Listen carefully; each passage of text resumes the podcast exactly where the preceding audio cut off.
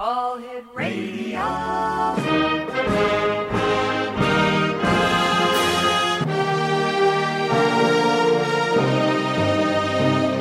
Welcome to the X Zone, a place where fact is fiction and fiction is reality. Now, here's your host, Rob McConnell.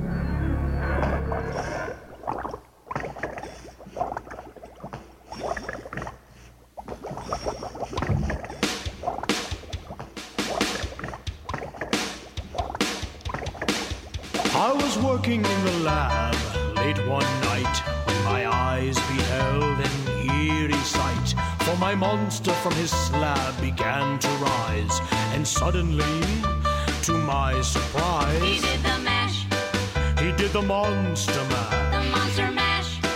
It was a graveyard smash. He did the mash, It caught on in a flash. he did the mash. He did the monster mash. From my love Notari in the castle east to the master bedroom where the vampires feast. The ghouls all came from their humble abodes to catch a jolt from my electrode. And welcome to Halloween month here in the Zone. I am Rob McConnell, and for the next, ooh, let me see how many hours, next four hours, I'm going to be your host and your guide as together we can cross this time space continuum to this place that I call the Zone. It's a place where people dare to believe and dare to be heard. It's a place where fact is fiction, and fiction, well, as you well know, is stranger than reality. And the Zone comes to you Monday through Friday from 4 p.m. from 10 p.m. Eastern until 2 a.m. Eastern, right here on the Zone Broadcast Network, Talkstar Radio Network, Mutual Broadcast Network, and other fine broadcast affiliates right around the world. If you'd like to send me an email, xzone at xzoneradiotv.com on all social media sites, Xzone Radio TV. And to find out about the programming we have available for you, 724 365 on the Zone Broadcast Network, visit www.xzbn.net. All right, I, for one, have no idea how Halloween is going to be done this year. You know, we've got uh, surges in COVID numbers here in the province of Ontario. Quebec is higher than we are. Uh, what they're saying now, and this is just according to uh, Premier Ford and uh, Prime Minister Trudeau, who both had press conferences today, they want you to stay within your own social bubble. That means Laura and I. All right, guys, Laura and I, uh, here we are. We've been stuck together for, well, since the beginning of COVID. Well, we, we can't go out anymore. We can't go to a restaurant. We can't have anybody in because of the surging numbers, we have to stay within our own little bubble, which is her and I and our three little fur babies. You've heard about cabin fever? Let me tell you, if you ever thought it was a myth, it is real. Anyway, Halloween is coming up. We're going to be celebrating Halloween uh, virtually and digitally here in the Zone for the entire month. And we're bringing you some of the leading people in the world of the paranormal and parapsychology. And uh, to start us off tonight on our month long journey into ghost hauntings, things that go bump in the night, witches, and mother in laws, is my friend Dr. Jim Houran. And he's a 20 year veteran uh, in uh, psychology and a published expert on parapsychology. And Jim, always great talking to you. Welcome back and happy Halloween. Happy Halloween, although I must say, I live this stuff every day. So it's nice to actually have people now interested. But me and my group of uh, research buddies, we're looking into ghosts every day of the year. Tell me, Jim, do you find that more and more people are interested in what you do and uh, the great work that, you know, so many um, paranormal and uh, parapsychology groups around the world are doing today? No, they are. And obviously, paranormal groups, the amateur ghost hunters, they get a lot of attention this time of year. And also, just during the regular course of the year and TV programs, but that's not exactly what real parapsychologists do. Oh. Uh, we're interested in conducting studies, testing hypotheses. And so to do science correctly takes time. But you know, once you start publishing on these things in the scientific community, I learned that it's not just the lay public that's interested.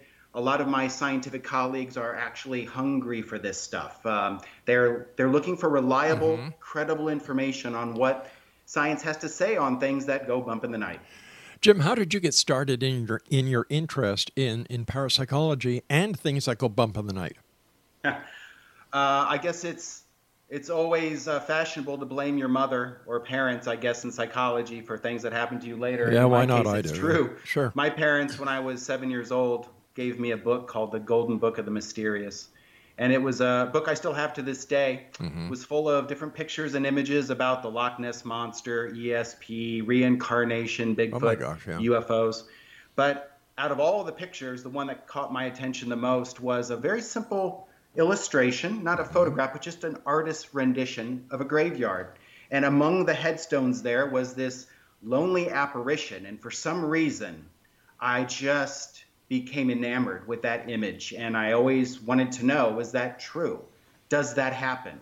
And um, I guess I haven't shook that, that urge yet. So tell me, you yourself, have you encountered anything that you, as a psychologist and and an expert parapsychologist, would be able to say unequivocally was a ghost or is a ghost? Uh, that's not an easy question to answer. I can Oh. say I've had experiences that I couldn't explain. Okay. But I don't take the leap, therefore, to say that it must have been paranormal. I just leave it to say it's unexplained. Um, some people get frustrated that I won't call certain things the paranormal. I see it as humility. Right. I just don't know. And I'm willing to say I don't know. And I think that separates scientists from both debunkers as well as the true believers. And it's interesting when you look at true believers and debunkers, they share a common psychological trait, and that is they're both very dogmatic. They both claim to have absolute knowledge about things that we just don't know. So I'm open minded to the idea. Uh, and I certainly have unexplained uh, experiences over the years. I've talked to many sincere people who also have. But I don't know what a ghost is, objectively speaking. I know what people report as experiences. And there's very interesting psychological uh, information that ties to reports as well as information from the physical sciences. But I have never encountered anything yet, never encountered something that I would say unequivocally was definitely a ghost. Jim, is there a set psychological profile for those people who claim to see ghosts? You know there is. In fact, I've I've put together a little I call it the Ghost Gang. It's a global ghost gang. It's five PhDs from around the world. Two of them happen to be in the United States. Me and uh, Brian Laythe, who happened to be on the program last time. Yes, that's right, yeah. And three from the UK. And we come from different points of the belief spectrum. Some of us are a little bit more skeptical than Mm-hmm. others. But we all come from a different psychological standpoints. I come from the world of tests and measurements, other people from social psychology, and some people from the clinical world. And we kind of built this SWAT team uh, to look at the, the reality of ghosts. And we've been dedicated to a series of studies over the past three years. And no one's done this in this way. And we publish every time we conduct a study. And I don't mean just publish on the internet, I mean we publish peer reviewed scientific journal articles. And we have 20 now under our belt. Um, and one of the studies had to look at just what I call the phenomenology. Who has these experiences? What are they reporting? Right. And why does it matter? And there's actually four really interesting patterns. And I don't know if anyone's ever really talked about these this way before, but what I'm going to tell you is not opinion. It's fact. reliable patterns Right. that we've seen from experiment to experiment. Um, first, there is a particular kind of person. These experiences don't happen to just anybody. They're not random. Rather, they tend to happen to people that um, have what I call a hypersensitivity to bodily and environmental fluctuations. They're really in tune to what's happening in their own physiology, and they're really concerned with what's going on in the physical environment. And when if there's even low level of fluctuations, they notice it and they give a lot of credence to it. Um, even if they don't know what it was, they'll still give a lot of credence to it. So these people seem to be like sensors, hypersensitive sensors to their worlds, uh, physiologically, psychologically. And they also tend to be people that attribute paranormal labels or supernatural agencies or forces to explain ambiguous information in the environment. So if something happens, oh, what was that sound? Why did that door suddenly move? Right. Uh, it suddenly got colder in here. Why? If things happen that are ambiguous, there's no immediate, clear explanation. their first go to explanation, just to make sense of it, just to get a sense of control, is the paranormal. So those two things seem to be pretty reliable patterns. So would, would we be able to say that these people actually um, jump the gun and they they really don't take the time to sit back and analyze what has just happened? To them, it's paranormal. It is, but they do analyze, but they they analyze things in an emotional way, I not, see. A, not an analytical, cognitive way. Um, so it's not like a doctor trying Right. to rule out explanations for why you have a headache. Okay, so these are people that are making yes, quick-based judgments, but sometimes they're not so quick. But they always seem to be based in emotion. Uh, we notice that these experiences tend to happen around conditions that we call dis-ease, not disease, but dis-ease. And it's when a person in their environment is suddenly having a disruption. The normal state of them being at ease is disrupted. That can be from a positive thing or a negative thing, but there's always this shift in their attention, their perception, that then leads to an attribution of the paranormal. What about these TV shows where they have the different ghost hunters that go out with the shaky night shot vision and, you know, the the the atmosphere of the television program itself, in my opinion, is causing any resemblance of what a person might perceive to be a paranormal, uh, you know, a paranormal event. Is this mind over matter? Uh, yes, but not in the way that a parapsychologist might mean it. We're not talking like an Uri Geller effect here. Yeah, but right. Mind over matter in the sense that psychology can then cause things to happen physiologically. Right. Yes, absolutely. In fact, it's not even an opinion. It's more like a physics demonstration. But you get together a group of people that have uh, a couple of characteristics. They already believe in the paranormal, okay? Yep. And these are people that also expect to have a paranormal experience. So, in other words, they already have a worldview to help them contextualize information that they might encounter. And they also are primed, they're already ready for an immersive experience. You put people like that into an environment that has ambiguous stimuli, a graveyard at night, Right. a creaky old house, mm-hmm. or just even paranormal tourism, taking people in, in locations that they're not familiar with Right. And they will have experiences that they can't explain, but they'll attribute to a ghost. You know, uh, we've got about two minutes left, Jim, before I have to go for my first break. Years ago, I was a guest of the ghost tours of, uh, let me see, Fort George. And uh, Kyle Upton, a, a great guy, a great actor, great historian, was the tour leader. And he was telling people that this is here, that is there. And oh, listen, you can hear the violin playing. Oh, and people have seen soldiers over there. And, you know, uh, and people were see, seeing things and hearing things that I wasn't. And then after the tour, I said to Kyle, Kyle, how can you, how can you say that when the fort that is here now wasn't here during the War of 1812? It was 500 feet away. And he said, Oh, so you did your homework. You spoiled the theater of it all there, Rob. But it but isn't fact stranger than fiction? Sometimes it is. All right, Jim, uh, please stand by. You and I have to uh, take our first break. By the way, Jim, what's the best website for our listeners to find out more about you and the great work you do? Well, I myself um, don't have a direct website, but I do a lot of work with the ISRAE group. It's an Institute for Religious and Anomalous Experiences, and it's israenet.org. I S R A Y.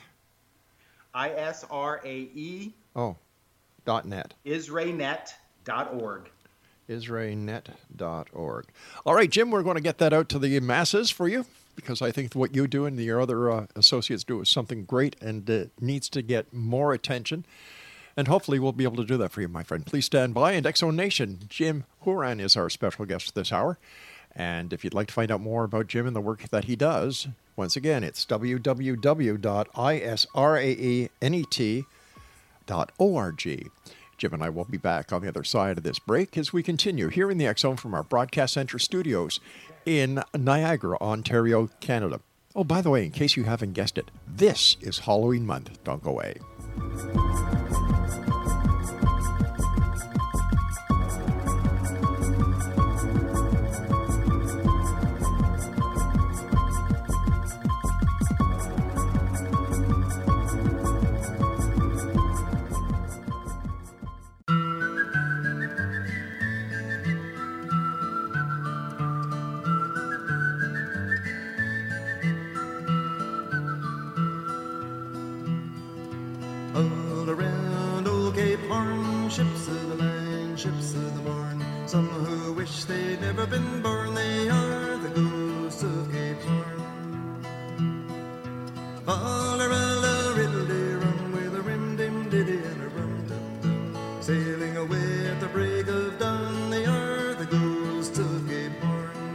And welcome back to the X Zone, everyone. I am Rob McConnell. We're coming to you from our broadcast center and studios in Niagara, Ontario, Canada.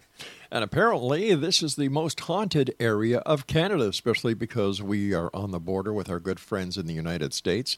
And this is where the where the War of 1812 to, had major battles, uh, everything from Sir uh, Isaac Brock to uh, let me see, Laura Secord it was it is just filled with history and there are many great uh, ghost tour organizations throughout niagara. If you're going to come and visit us after the covid we don't want you down here until the covid is over. Um, just check online. Plenty to do plenty to see and uh, we will welcome you with open arms and hopefully no masks. But once again please follow the rules and regulations as set forth by government and health officials. Social distancing six feet, and always in the province of Ontario, it is the law. You have to wear a mask in public areas. Jim Houran is our guest. Uh, his website, or the website that he'd like our listeners to go to, is israenet.org. Israenet.org. And uh, Jim, um, you know, we were talking about about people who see ghosts, some psychological uh, attributes that go along with it. But in your opinion, do people have more of a ghostly experience when it is someone that they love that they've lost? Is it possible that seeing an apparition or getting that feeling or communicating with the with a departed loved one is actually a part of the grief process? Um, actually, yes. Uh, standard psychologists have been studying what's known as bereavement hallucinations mm-hmm. for decades. Well known phenomenon, very common. So, people that have lost a loved one, whether it's a parent or a spouse, right. and they get a sense that the person is still around. Um, either maybe they're sent, maybe they hear a voice, maybe mm-hmm. they actually see the person, or maybe they feel a person is visiting them in their dream and speaking or communicating something important they need to know that that is entirely normal. Now, that doesn't mean, though, that we have a great understanding of what causes it. Um, obviously, grief is a potent mental state, and there are some neurological changes that occur when people are under great grief, or in fact, any great mental stress. Um, for example, it can really disrupt melatonin and serotonin levels in your brain. Those are neurotransmitters. Yeah. And we know that people that are in the grief stage, um, when there are uh, increases in electromagnetic fields, either through earth faults being naturally released or solar flares, we see an increase in these reports. Um, and they also tend to be reported during a time of day where the melatonin and serotonin would be most affected. So it, there does seem to be a neurological basis that's known, although not very well specified uh, but it's a very, very common experience. What's what's less known um, are when people have these experiences where maybe they don't even realize their loved one has died, and yet a clock will suddenly stop at the time that they died. I've heard about that. And so there's this physical event that coincides with a real known event in a person's life that clearly that's not just mm-hmm. psychological. And it happens enough that at least it's captured the attention of parapsychologists. And uh, it's not as common um, as the bereavement hallucinations, but it is known, and it certainly raises your eyebrows as to what possibly could be going on. So, is, is it fair to say that the electromagnetic field around the planet and anything that emanates an electromagnetic field could actually disrupt the the workings of our brain to actually increase the possibility of people seeing what they believe to be our paranormal apparitions?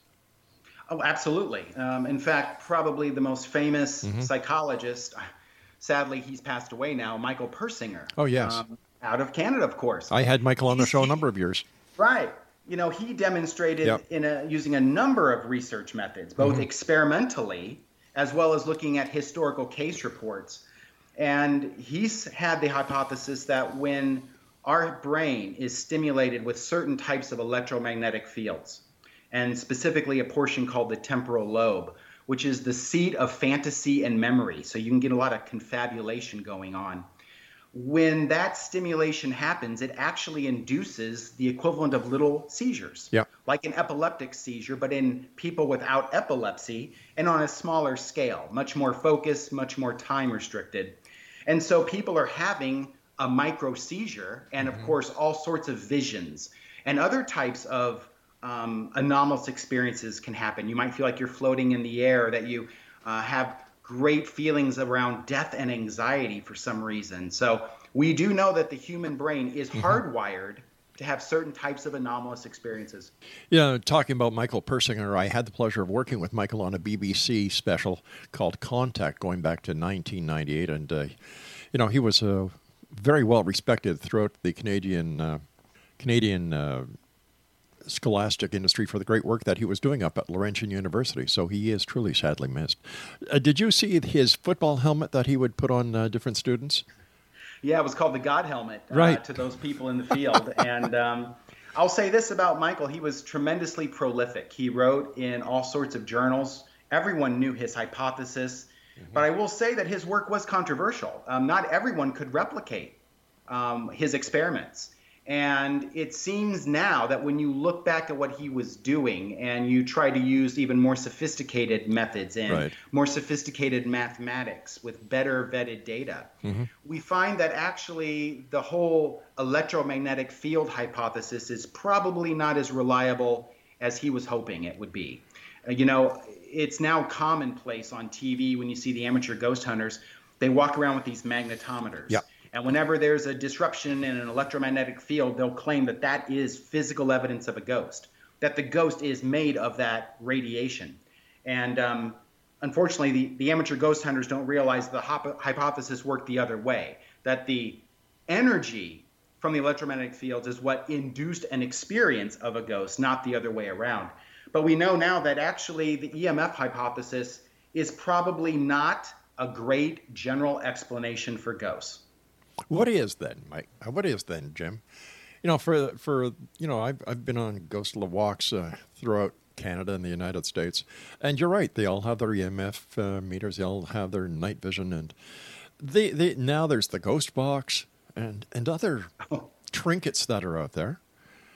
There's tons of trinkets, and, Yeah. and you know it's easy for people to assume that the amateur ghost hunters they see on TV sort of invented this aspect, and they didn't. I mean, parapsychology um, started with also psychical research, and scientists of the day, when you're talking about the turn of the century, from the 1800s to the 1900s, they were very interested in questions about life after death and the limits of the human mind, and they were quite adept at applying the latest technologies to these kinds of questions. And so the ghost hunter that we know today with all those fancy gadgets is over 100 years old. Yeah, so they didn't invent anything. And they're the but we actually just published one of our studies that was published in a very well-known online journal open access. So any of your listeners can go and read this article for themselves. And in fact, it's written in such a way to be understood by lay audiences, people that don't have the technical background, mm-hmm. like, like my global ghost gang would have.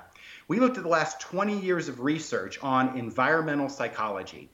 Persinger's hypothesis about electromagnetic fields or infrasound, lighting levels. We looked at all these different physical factors in the environment that various people, from parapsychologists to skeptics, have proposed as explanations for why people think they have a haunted house. And what we found after 20 years is that there really is no great research in this area. There are little sprinkles of studies here and there, but they almost never relate to one another. No one actually tries to build on previous work. Mm-hmm. But the work that we do have, the research suggests that environmental factors that physicists would know about, environmentalists would know about, are also a poor explanation for ghosts and haunted houses. So that only deepens the mystery. And your, some of your listeners might say, great. So that just means it must be the paranormal because if it's not EMFs or anything else that physical scientists know about, well, that only leaves the paranormal. Not at all. Right. Um, what we find to be the best general explanation. Of course, there's certain cases where you might find a very unique thing happening, but generally speaking, I would stake the claim that 90% of any case that you give me from a sincere witness has psychology at the base of the explanation. Known principles in how people's attention is directed, how perceptions are formed, and the labels or attributions people give to experiences they cannot immediately explain. I would venture that explains 90% of all cases. And the cases where we may not have a clear explanation are simply cases we don't have good enough data to draw a conclusion, but that does mean it's paranormal. A lot of the paranormal uh, investigators that I have had the pleasure of talking to uh, recently are talking about shadow beings, something that you catch at the corner of your eye. You, Mm-hmm. Can you explain that to us? Or what's your hypothesis on it? Well, it, it, it's interesting. You know, even from the early days of psychical research, people have known about weird experiences like that. They that tend to happen in people's bedrooms, and of course, that gives rise to the legends of like the succubi and the incubus and all of this kind of thing. And we know that sleep paralysis Yep. um, is a is a good general explanation for why people might feel assaulted or physically touched by a unknown being. But the shadow uh, creatures, the shadow people, yeah, you know, there's a phenomenon with our vision where a lot of ghosts are seen out of the corner of your eye, and it's very fleeting. And um, there's an optical effect where the human eye is actually inducing these little, you want to call them optical illusions. Right. And some people might see uh, what they think is a car or a bike go by, and other people see a person. I guess it depends on your context that you're in. Right. Uh, but more or less, generally speaking, it's a known optical phenomenon. Sorry, no spirits required. Is that also because the eye is, uh, you know, it's not flat, it's kind of a raised bubble in your head? Well, it is. I mean, the human eye is a remarkable machine, um, but it has flaws. I mean, we all know about our blind spot. Yep.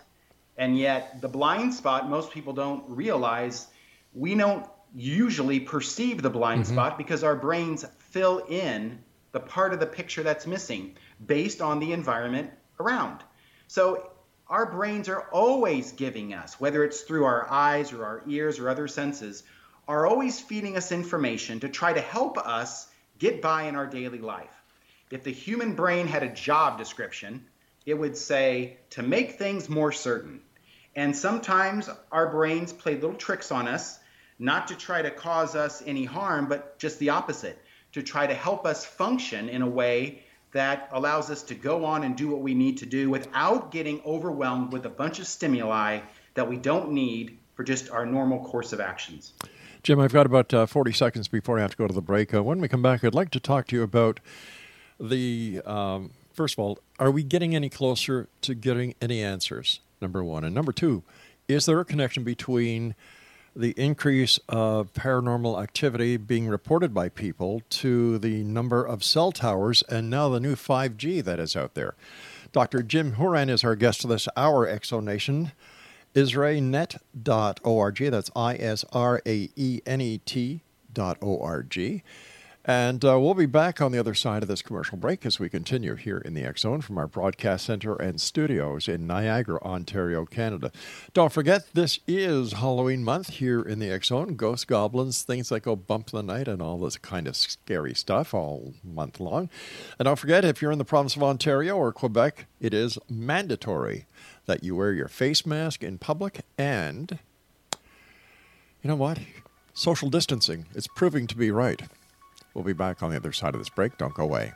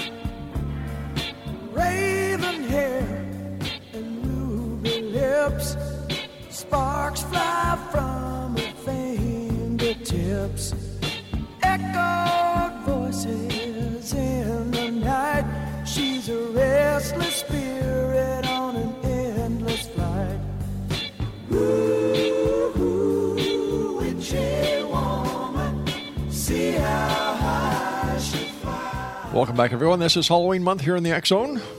All month long. Wow. Witches, goblins, things go bump in the night.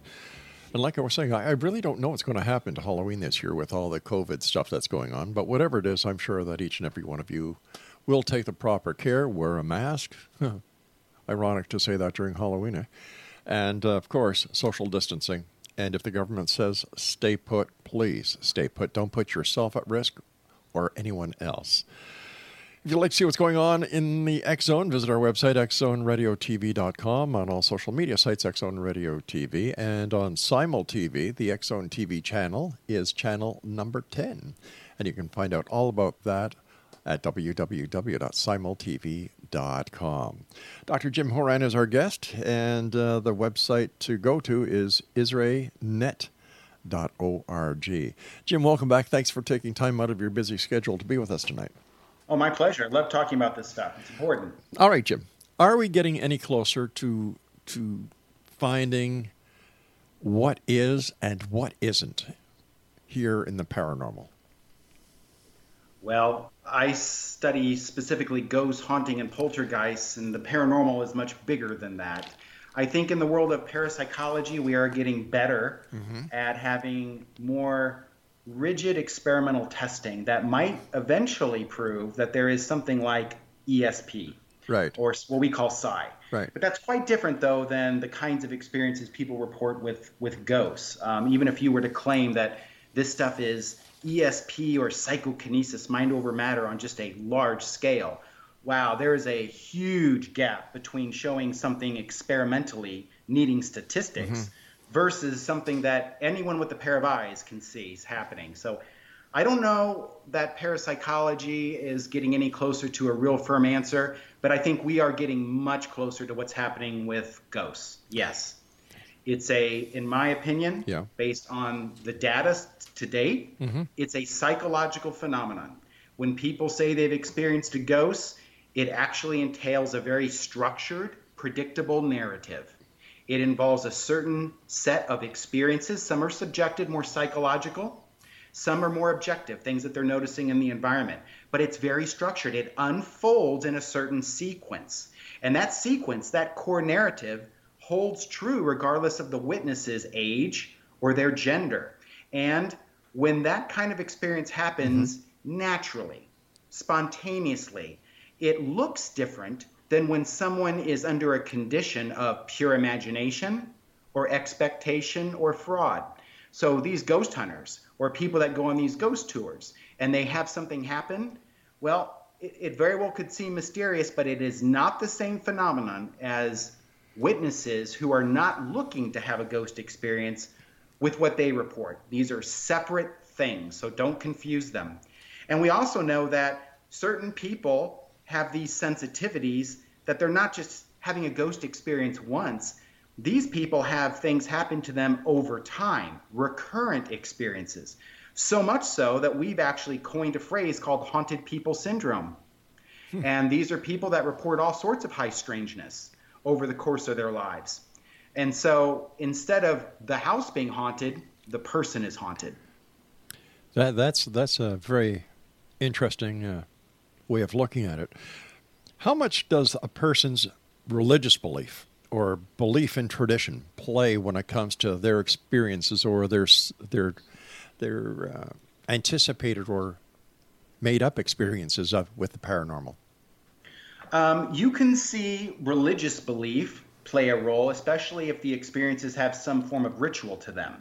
So if it's a seance, if it's a more religious kind of experience, like what people reported at Fatima with the miracle of the sun. Yeah. Um, you can see a person's ideology come into play there. But there's actually a different form of belief known as New Age philosophy that seems more correlated with just natural experiences that happen to people outside of a ritual environment or a structured environment. And the difference between ideology related to religion versus New Age philosophy is they're associated with different forms of psychological control. What we call traditional paranormal beliefs, that has more to do with religion, what you're talking about. Those are associated with the kinds of beliefs that maintain control of a society. If an invisible man in the sky is watching what you're doing, that causes people to conform in a way that the police can't cause. Okay? So that maintains social control. But the beliefs that predict if someone has an experience spontaneously outside of a ritual environment, that has more to do with the kinds of psychological needs for personal control. So one's very external, one's very internal. So people that have a need to feel as if they are in control of their environment, those are the people that report experiences spontaneously. People that believe that there are these entities or there's this structure, this sentient being that is controlling everybody eventually, or at least watching what you're doing, that's associated with weird experiences that happen in structured settings. Jim, what about the increase in microwave towers, cell towers, and now the new G5 system? Have you noticed any reporting increase with this as the number of of uh, these towers have gone up throughout the United States? I don't notice an increase in ghost reports, but again, you know, 5G is is new, so we really don't have the data to look at it statistically. Um, when I said earlier that the people that have ghost experiences, they have this hypersensitivity. They're almost superhuman abilities in a way. They're just more sensitive to what's happening emotionally to them, chemically, electrically. And I, I wouldn't be surprised if perhaps they have a sensitivity to certain cell towers if they are in a certain range. However, um, what I have noticed is that there's more reports of conspiracy theories related to 5G towers. And this is where maybe you see ghosts mesh with something else called group or gang stalking reports, which actually are very similar to one another, except the label is different. In one case, it's spirits and the supernatural. In another case, it's surveillance, stalking, and satellites. Um, but I noticed that people are suspicious of technologies that they don't have a lot of information about. And so I see more reports about maybe people feeling like they're being watched or that they can be surveilled in a way with this new technology and that the government is doing things with them. You know, I've got an old expression: uh, "If you have nothing to hide, you have nothing to fear." So there you go. There you go. How about the electronic voice phenomenon? What is your take on that? You know, that's interesting because, you know, again, I shy away from things that are common on these amateur TV ghost shows. Um, however, I did have my own EVP experience, and this was years ago, like 30 years ago, when EVP wasn't really a popular known thing. And this happened at a house that was not a tourist site. It did not have a widespread reputation Right. for being haunted. Um, I happened to gain access to do a study when I was in college at this house. And at that time, we were using cassette recorders. That shows you how long ago this was. And we were using micro cassette recorders in different parts of this house, uh, as well as with some video cameras. And the owner of the house told me, um, don't mess with any of the stuffed animals in this one room because the ghost of a little girl is there and it upsets her. So, of course, the first thing I do is go Yeah. up to that room to mess with the stuffed animals, right? Yeah. So I, want to see some ghosts. I Uh-huh. want to see some action. Okay. So I thought, great. Now I know how to make something happen. We're going to do it. So we had cameras pointed on the room. We had the cassette recorders going, and nothing happened. Nothing happened. So we pack up late at night, and we're labeling the tapes where they were and everything, and we're listening to some of them. And the micro cassette that was in this little girl's room, it was weird. You you hear the team that I was with talking and suddenly over our voices i mean in other words our voices didn't just stop and then there mm-hmm. was something else. Overlaid on our conversation was this female voice. I can't tell you at an age I, I can only say it was in the higher register and it was weird what the person was saying but clearly it was a female voice and the best that we all could agree on what it was saying was something along the lines of run amanda get get which is interesting because there was some rumors of abuse Oh, that geez. happened child abuse in, in that house. Mm-hmm. Um, and so that that shocked me. I wasn't prepared for that. I still have the tape to this day. I always thought I would get it analyzed to see if someone could objectively tell me what that voice was saying. But here's the kicker.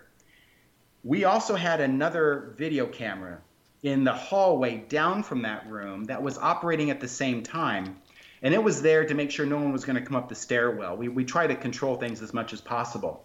And it dawned on us about a week later hey, wait a minute. We had that video camera going at the same time. None of us heard a voice. The time we all were conversing in that room, none of us heard anything. And when we decided that, oh, wait a minute, we should check that other camera.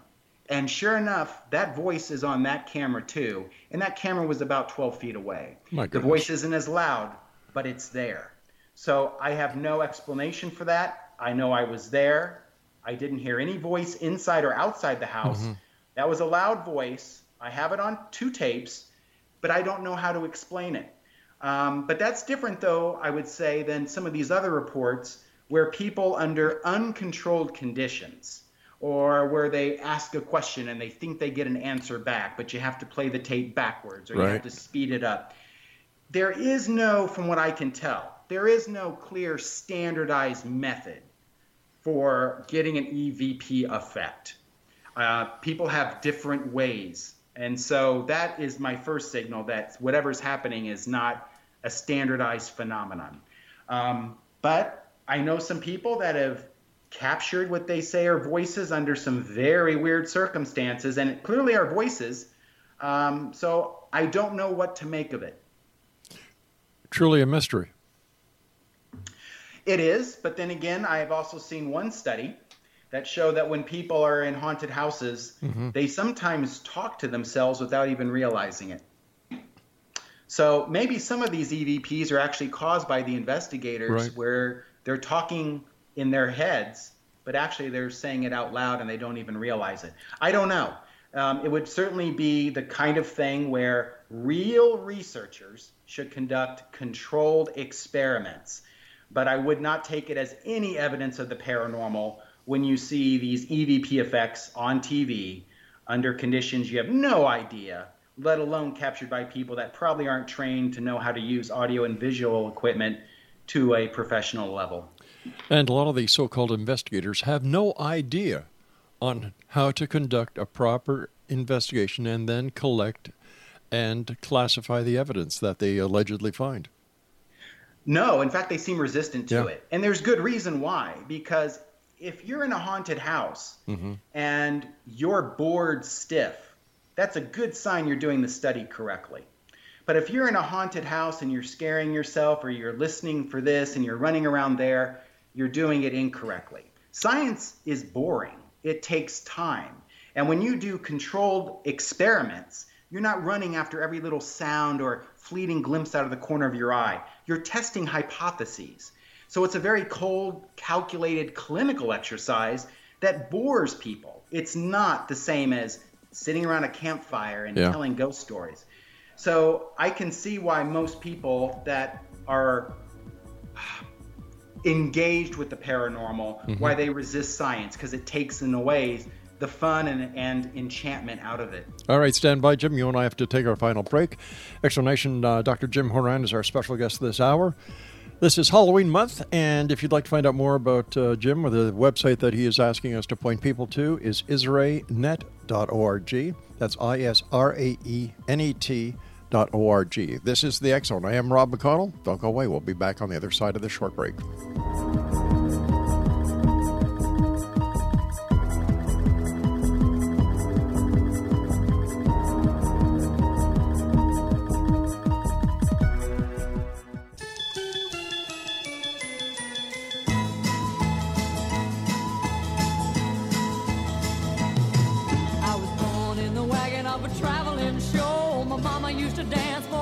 They'd throw. Papa would do whatever he could. Preach a little gospel. Sell a couple bottles of Dr. Good.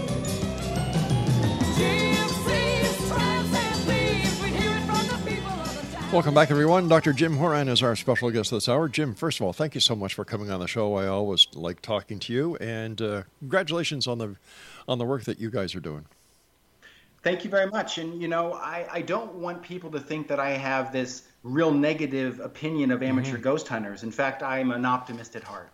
And next year, we the ghost gang that I have, we're actually going to be coming out with a book. It's called Ghosted. Wow. And it really ties together all the findings that we have published over the past three years. And we tie it together to give our explanation of what we think ghosts are. But we all have a big dose of humility. So, what we want is to help um, drive new research in this area, but in a responsible way. And we know that citizen science can be a big part of that. Um, most scientists are not going to spend time in a cemetery or a haunted mansion. They have other things to do, and they may not see that as a credible, reputable way to spend their their evenings or the use of their scientific equipment.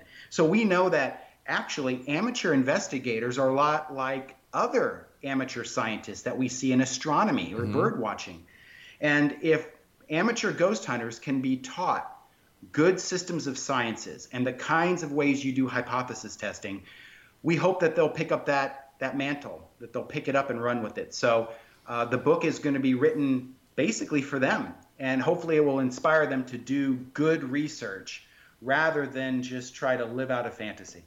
Are there any demographics that you and your group have been able to uh, to amass when it comes to those who experience paranormal activity, uh, ghost hauntings? You know, your your area of expertise, Jim. Well, actually, besides trying to get the imagination of again these these these amateur ghost hunters who have a lot of motivation and energy, and actually they have a lot of experience of of being in the field, much more so than most parapsychologists. So they certainly have a lot to bring to the table. But as we've been publishing, I've noticed that we've received a lot of great support from scientists that are in the physical scientists, chemists, environmentalists, uh, physicists, as well as people in the clinical sciences. Of course, people in the clinical world, they're used to dealing with people that see and hear things that other people don't. And they know that sometimes that the conditions under which these things happen don't mean that they're crazy. This isn't psychosis. Uh, in fact, mental illness is a, is a lot like electromagnetic fields. It's a very poor general explanation for experiences that people have. So I think that the scientific community is hungry for good research because they themselves have probably either had an experience or they know someone that has, and they've always had their interest piqued, but they never knew where to turn for good information. And now we're giving it. Jim, is it possible that ghosts are really there, but we are using today's technology on on some sort of plane where we don't have the equipment to actually prove that there are ghosts and that there is a way for those who have crossed over to communicate with those on this side of the veil. I don't buy that for a minute. Okay. Uh, only because when you look at some of the more dramatic cases that we Mm-hmm. have in parapsychology and psychical research, like poltergeists, Yeah. you have pots and pla- pots and uh, pans flying around. Okay, Yep. fires sometimes start. People get scratches on their skin. Um, with ghost experiences, you think that that's something that just one person sees. Well, we have many cases where groups of people are seeing an apparition. Um, you have cases like seances, or we call sitter groups, people that want something to happen. Right. Um, and they're trying to direct psychokinesis to happen, where you have physical, apparently, physical manifestations occurring that physics should predict don't happen.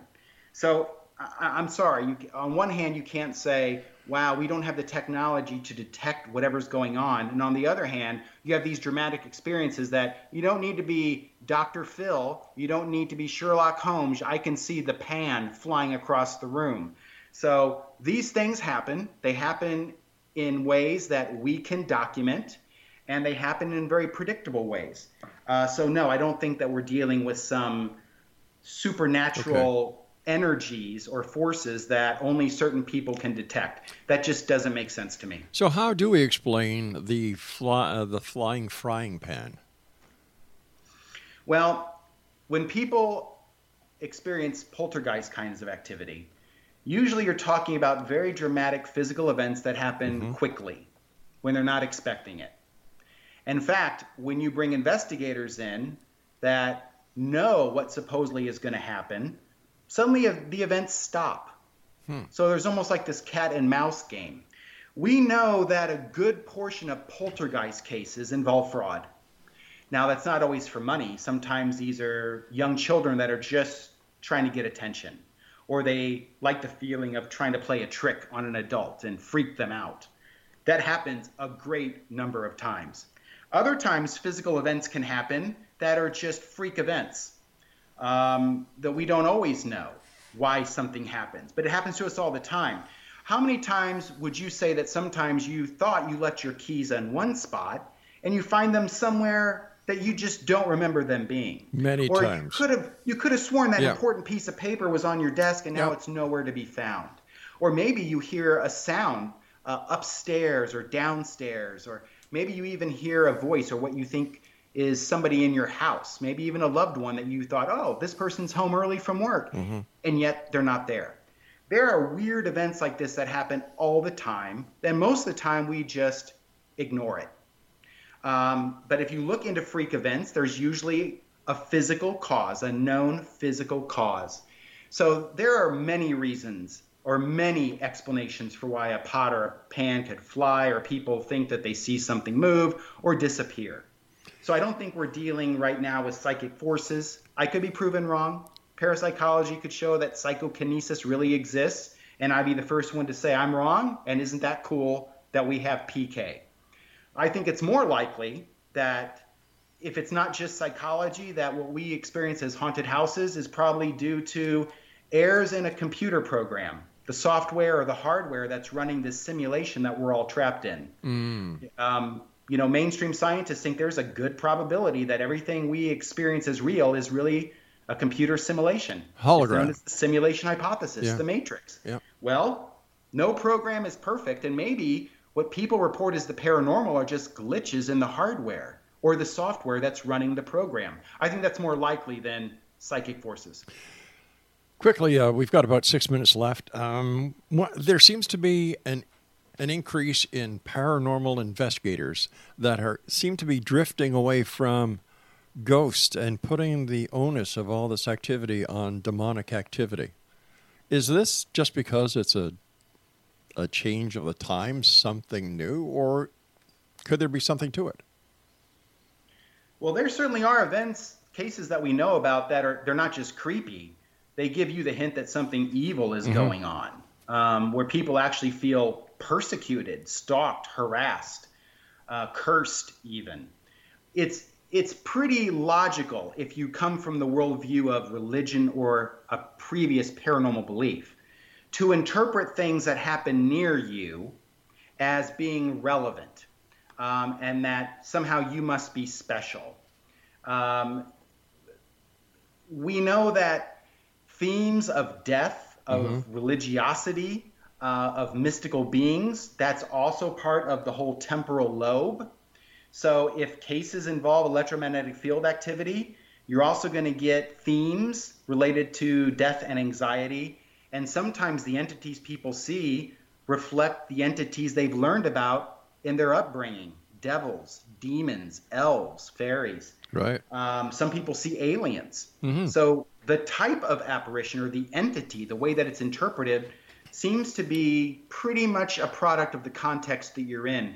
But I'm not surprised that people are seeing more demons because besides the Ghost Hunter shows, you had a few movies now devoted to Ed and Lorraine Warren, Yes. who were self proclaimed demonologists.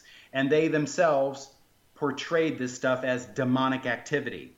Well, they put that into the mainstream consciousness. Hollywood amplified it. So now people are getting back what they were fed. If this was 1985, instead of demons, people would be harping on the aliens. Yep. Speaking about that, can the same conditions that we've been talking about, uh, psychological conditions, when it comes to ghosts and uh, the other aspects of the paranormal that you specialize, Jim, can these can these also be used when it comes to other aspects of the paranormal? For example, aliens, Bigfoot, and all the other mysteries that are out there. Oh, absolutely. Uh, in fact, uh, the core narrative of hauntings, um, we call it the encounter experience or entity encounter experience. Um, the type of entity changes depending on the historic era or the socio-cultural context. Some people see angels, demons, gods, muses, um, aliens, trolls, elves, what have you. Uh, but we know that the core experience, regardless of the label someone gives it, it unfolds the same way. There's a core narrative, I mean that literally, a narrative that people experience, act out, and describe. But the actors, the attribution that they give to it changes depending on the context. So, yes, absolutely. When people say they've seen an alien Mhm. or a ghost or they've encountered a troll or they saw an angel or the Virgin Mary appeared to them, they're basically describing the same core narrative just under a different label. You know, it's funny because here we are in this modern day of technology with everyone who has a cell phone has a high definition camera. And uh, yet, all these ghost hunters, all these UFO investigators, all these Sasquatch hunters, you still have no no photos. Does that does that uh, kind of say to you that yeah we're right and you guys you're wrong? Well, there there are some photos that look pretty good, but they're probably fake. Sure. Um, I've yet to see a real clear Bigfoot photo. Yeah, I Mhm. mean, you would think with how readily accessible good technology is of all sorts, recording devices, that if something happens, especially to the amateur ghost hunters, they're going to be prepared to collect a lot of great evidence. I haven't seen it yet, but that very well could be because that they're just not trained on how to use the equipment, when, um, how to control for artifacts. That's where people are trained in science and technology. This is not something that you just look on YouTube. You don't pick it up from the Khan Academy. you have to go through and get professional training and studies. And I know that that's boring, it takes time. But if people are truly interested in understanding the reality, the scientific reality to things like ghosts, hauntings, and poltergeists, you want to get educated. You don't want to get spooked. Jim, uh, where can people find the books that you write, and uh, where can they learn more about you and the great work you do? Well, you can Google James Houran Ghost or Haunting, or go to Amazon and you can see a few books. And the one that we're producing now should be out next year, so I'll be sure to let you know. Thank you very much, Jim. Take care of yourself. Be safe, and uh, gosh, my friend, keep up the great work. It's really nice talking to you. Happy Halloween. And the same to you, Jim. Once again, Exo Nation, if you'd like to find out more about uh, James, he's asking us to put you towards this website, israenet.org, and just Google him. He's all over the place, and his books are available on amazon.com. Well, let me see. Coming up next, another group of ghost people. We're going to be talking about how they conduct their investigation, the, the connection between ghosts and history. And why do people hang around graveyards waiting to see ghosts? I always thought if you want to see a ghost, you should actually go to the place where the person died, if in fact. And as you know, Exo Nation, I'm a skeptic. I want to believe, but I want to see the proof. And I'm not talking about the stuff that we see on the internet. James Houran, great guy. We'll be back on the other side of this commercial break as we continue here in the X Zone from our broadcast center in Niagara, Ontario, Canada. And don't forget, keep your mask on, and social distancing is in effect. We'll be back.